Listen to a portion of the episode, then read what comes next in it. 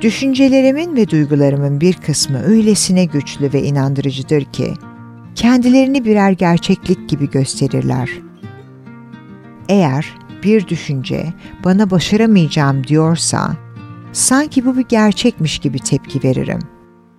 Bedenim ve yüreğim buna gerçekmiş gibi tepki gösterir.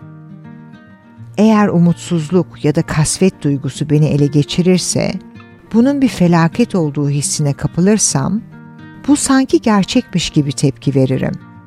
Bedenim ve yüreğim buna da bir gerçekmiş gibi tepki gösterir. Ancak çoğu zaman düşüncelerim ve duygularım da beni yanıltırlar. Hem de çok sık olarak. Düşüncelerimi de tıpkı nefesim, bedenimin duyuları ve sesleri olan tepkim gibi ele alırsam, onları yalnızca gözlemlemekle yetinirsem, onlar gelen ve giden, bir görünüp bir kaybolan olgulardır.